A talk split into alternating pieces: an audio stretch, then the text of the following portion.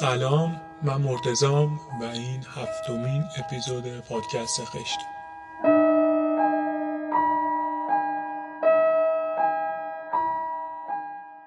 پادکست خشت پادکستی که توی هر اپیزودش راوی تعامل معماری و عوامل مختلفه که با عینک معماری بهشون نگاه میکنیم. پادکست خشت پادکست اندیشیدم به دیدگاه‌های متفاوت معماریه که با روایت براتون تعریفشون میکنم.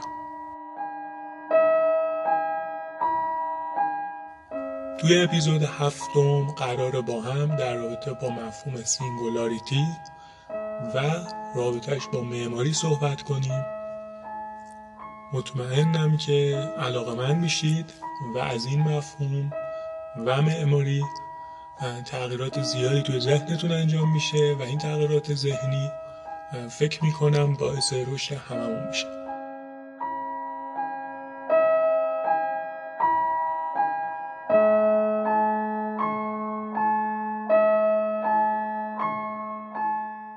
سینگولاریتی یا ترجمه فارسی اون تکینگی چیست؟ در فیزیک به مرکز سیاه‌چاله گفته میشه که آنچنان ماده متراکمه و جاذبه زیاده که نور هم نمیتونه اونجا فرار کنه. تمام قوانین فیزیکی ما غیر قابل استفاده است توی اون مرکز سیاه‌چاله. مفهوم سینگولاریتی به زمانی میگن که هوش مصنوعی از هوش انسان پیشی میگیره و غیر قابل پیش بینی میشه. بعد از اون فکر کنید زمانی میرسه که هوش مصنوعی از هوش انسان پیشی میگیره و غیر قابل پیش بینیه. این مفهوم رو در انگلیسی سینگولاریتی و در فارسی تکینگی ترجمه کرده.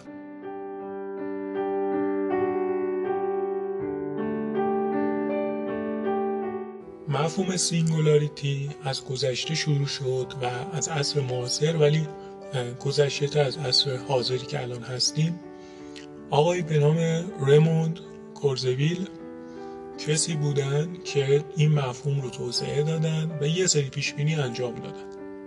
آقای ریموند بهترین مخترع سال 1981 هستن که ایشون خیلی علاقه‌مند بود به این مفهوم و علاقه‌مند بود با استفاده از این مفهوم و اطلاعات آینده رو پیشبینی کنه و یک سری از موارد رو با احتمالات و پیشبینی ارائه کنه.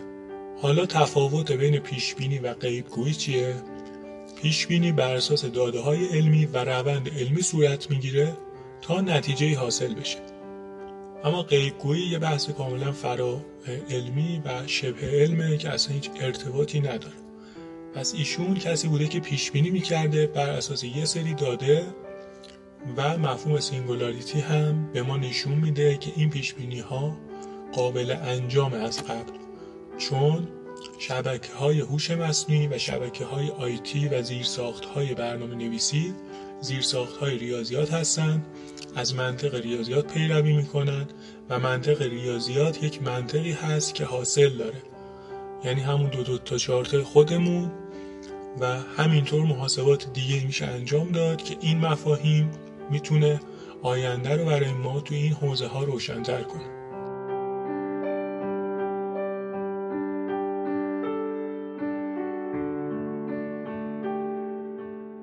یکی از پیشبینی‌ها این بود که پیشبینی شده بود سال 1999 هوش مصنوعی توی شطرنج میتونه انسان رو شکست بده که دقیقاً توی سال 1999 این اتفاق افتاد و این پیشبینی بود که توی کتابی سالها قبل منتشر شده بود.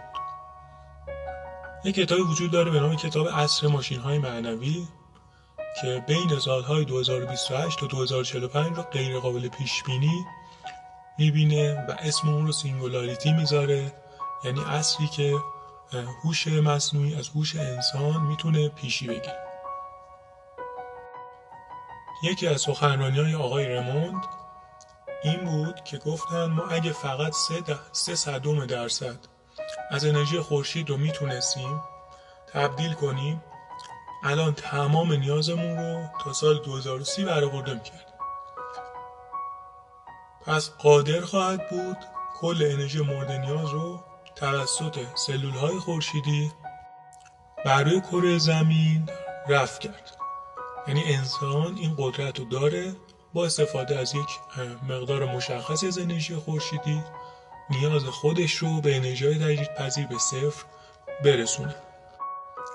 این ایده‌ای که آقای کورزویل بهش اشاره میکنه به غیر متمرکز سازی برمی‌گرده. انرژی رو به جای تهیه از نیروهای هستی متمرکز از انرژی خورشیدی یا همون سولار بدون خطر بگیریم.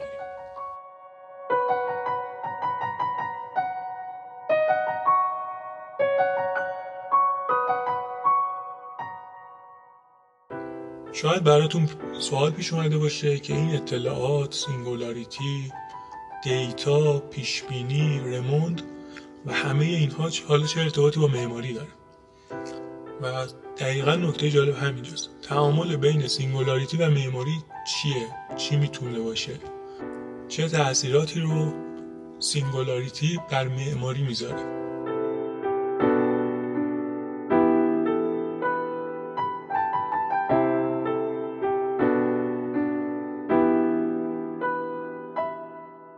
اولین تأثیر میتونه تغییر ماهیت فضا باشه که تعریف ما از فضا رو دچار تغییر و تحول میکنه. لذا ما در حال حاضر فقط فضا رو از نظر فیزیکی تعریف میکنیم، ولی در دوران سینگولاریتی واقعیت مجازی و فضاهای تعاملی میتونن ماهیت فضا رو تغییر بدن، دچار تغییر کنن. یکی دیگه از تأثیراتی که سینگولاریتی میذاره هوشمندسازی هست. در دوران سینگولاریتی هوشمندسازی و گام‌های فوق‌سری تکنولوژی رخ میده که بنیان‌های زمان و مکان در معماری رو تغییر میده در جهت آرمان‌ها و اهداف خودش، که حالا باید ببینیم چه اهدافی داره و این تغییر ماهیت و تغییر بنیان به چه اتفاقاتی منجر میشه.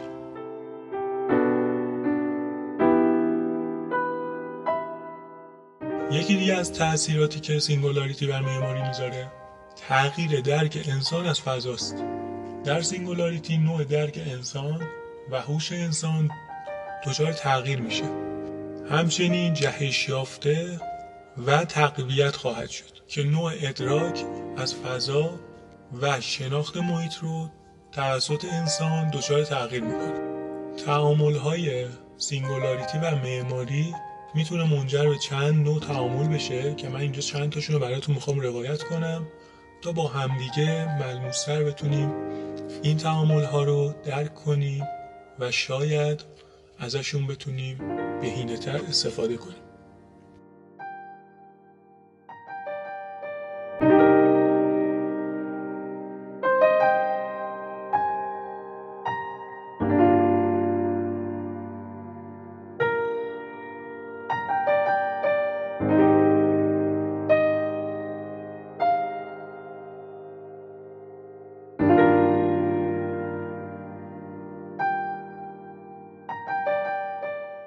یکی از انواع تعامل‌های سینگولاریتی و معماری اینتراکتیو آرکیتکچر یا همون طراحی تعاملیه.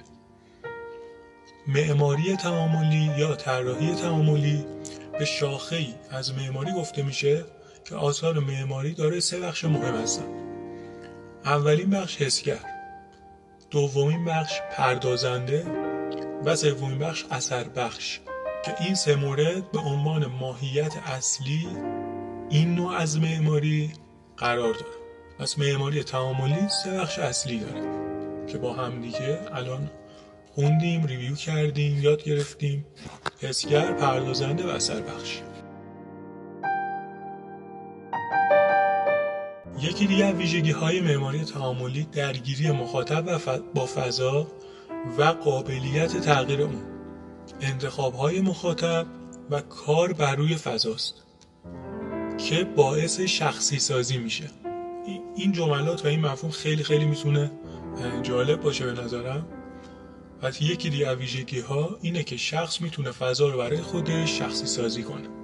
از دیگر ویژگی‌های طراحی تعاملی تغییرات کیفیت فضا در زمان‌ها و شرایط مختلفه که میتونه احساسهای مختلفی رو به کاربر و مخاطب ارائه کنه. یک روایت از نمونه معماری تعاملی یا همون واکنشگرا یا طراحی تعاملی براتون میگم، شاید براتون جذاب باشه و بتونید بهتر درکش کنید.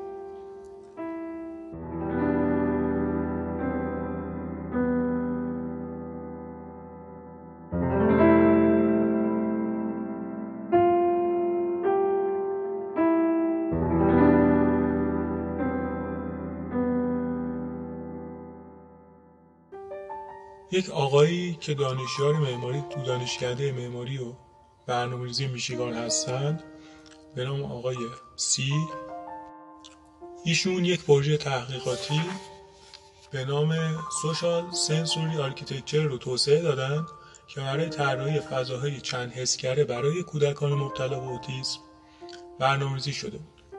پروژه در جهت پیشرفت‌های درمانی برای توانمندسازی تجربه‌های چند حسی کودکان اوتیسم بود. این پروژه به صورت اولیه توسط مشاهدات همین آقای سی از دختر خودش که دچار این اختلال بود ایجاد شد، که دخترشون هم مبتلا به اوتیسم بود و مشاهداتی رو ایشون برای فرزند خودش داشت. مشکلات ویژه‌ای از قبیل اختلالات بیانی، حس شناسی و کمتوانی فیزیکی. ایشون در این پروژه با استفاده از طراحی بافت‌های پیشرفته و سطوح هوشمند و همراه استفاده از تکنولوژی حسگرها و نرم افزارهای اختصاصی، پارچه هایی که در سطوح نرم و در جهات مختلف قرار دارن رو به محیط های فیزیکی، تجسمی و صوتی تبدیل میکنه. شما اینطور تصور کنید که فکر کنید یک اتاقی هست، بافت های پارچه به شکل های منحنی و شکل های مختلفی داخل این اتاق طراحی شدن که کودک وقتی میاد خودش رو وسط این اتاق میندازه، مثل یک شهر بازی، مثل یک بخش بادی که روی این بافت ها میتونه یک چیزی رو ببینه، وقتی دستش رو میزنه به هر بافت یک صدایی رو میتونه بشنوه و میتونه با این بافت های هوشمند انواع کارها رو انجام بده. به طور مثال یه جایی شاید ببینه که داره ماهی حرکت میکنه زیر این بافت و وقتی انگشتش رو میزنه اون ماهی از بین میره یا جابجا میشه. و اینا بافت‌های هوشمندی هستن که قابلیت‌های ایجاد تجسم و شنیدن صوت و موارد دیگر رو بهش اضافه میکنن. این میشه طراحی تعاملی، یعنی شما میتونی تغییر ایجاد کنی، میتونی وقتی دست میزنی یه چیزی بشنوی، میتونی کلا شکل دیگری رو ببینی و هر اتفاقی که توی این ارتباط ایجاد میشه.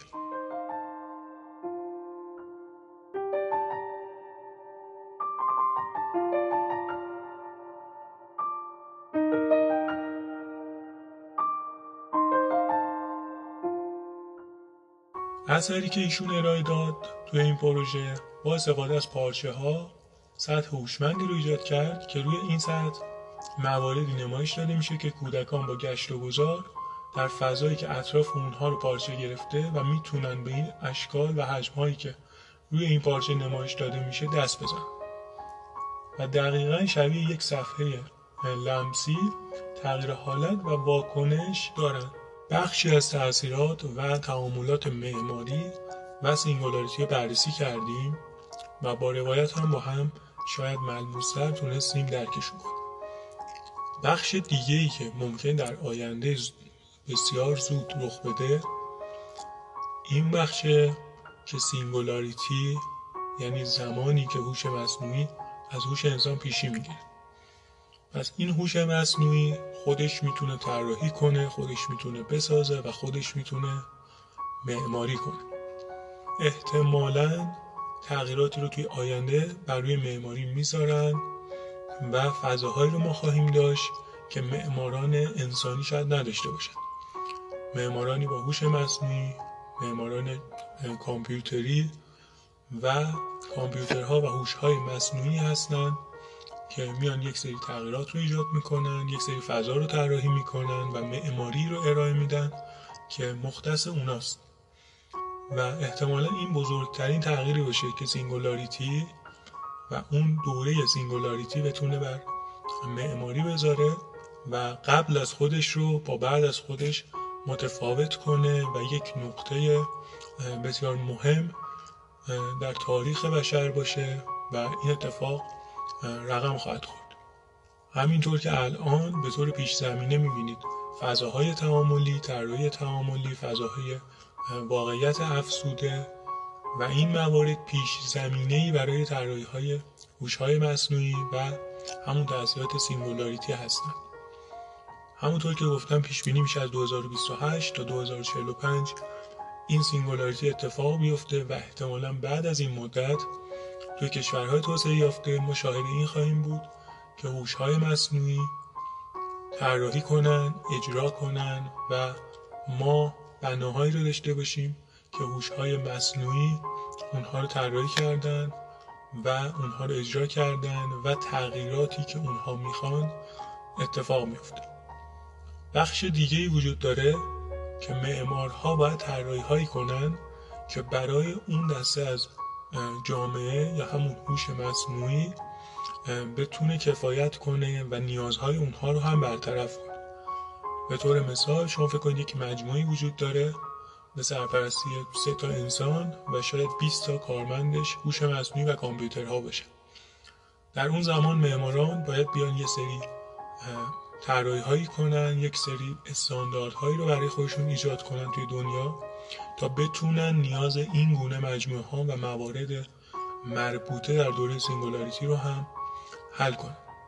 اتفاقی که الان توی دنیا داره میفته همین بحث اینتراکتیو آرکیتکچر یا همون طراحی تعاملی، معماری تعاملیه که خیلی خیلی دانش کمی هم درش وجود داره، هنوز خیلی خیلی ابتدای راهه و توصیه میکنم کسایی که علاقه‌مندن میخوان در آینده معماری، در آینده پژوهی معماری صاحب نظر، صاحب ایده باشن، میتونن روی این مفاهیم کار کنن، روی طراحی تعاملی، روی معماری تعاملی، روی سینگولاریتی، روی طراحی هایی که ماشین ها میتونن انجام بدن، ماشین لرنینگ و این موارد که در آینده حتماً خیلی توسعه های بیشتری خواهد یافت و توسعه یافته تر خواهد بود.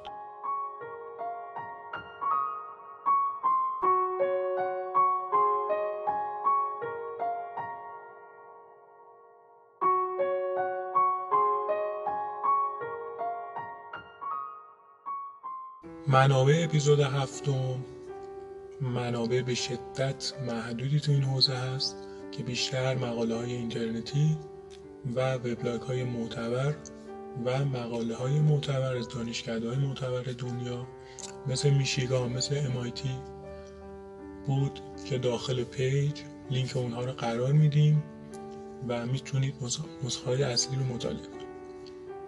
برای ارتباط با پادکست خشت میتونید ایمیل kheshtpodcast@gmail.com یا اینستاگرام خشت پادکست و کلاب هاوس خشت پادکست رو فالو کنید، پیام ارسال کنید، ارتباط بگیرید و نظرات، پیشنهادات، انتقادات خودتون رو برای ما ارسال کنید.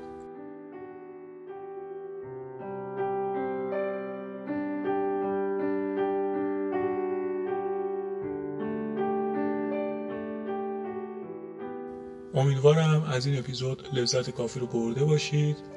تشکر میکنم از دوست خوبم امیر که ادیت و موسیقی رو انجام میده و به من خیلی خیلی کمک میکنه و تشکر میکنم از بقیه اعضای تیم بابت متن، بابت سایت، بابت همه مواردی که دوستان من کمک میکنن و از مخاطبان هم عذرخواهی میکنیم بابت مدتی که نبودیم ولی دوباره پرقدرت و با اپیزودهای منظم پادکست خشت مسیرش ادامه خواهد داشت و امیدوارم در کنار ما باشید.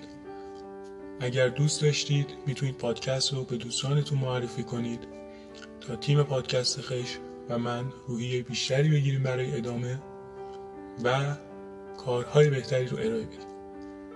امیدوارم که همیشه شاد و سلامت و پیروز باشید.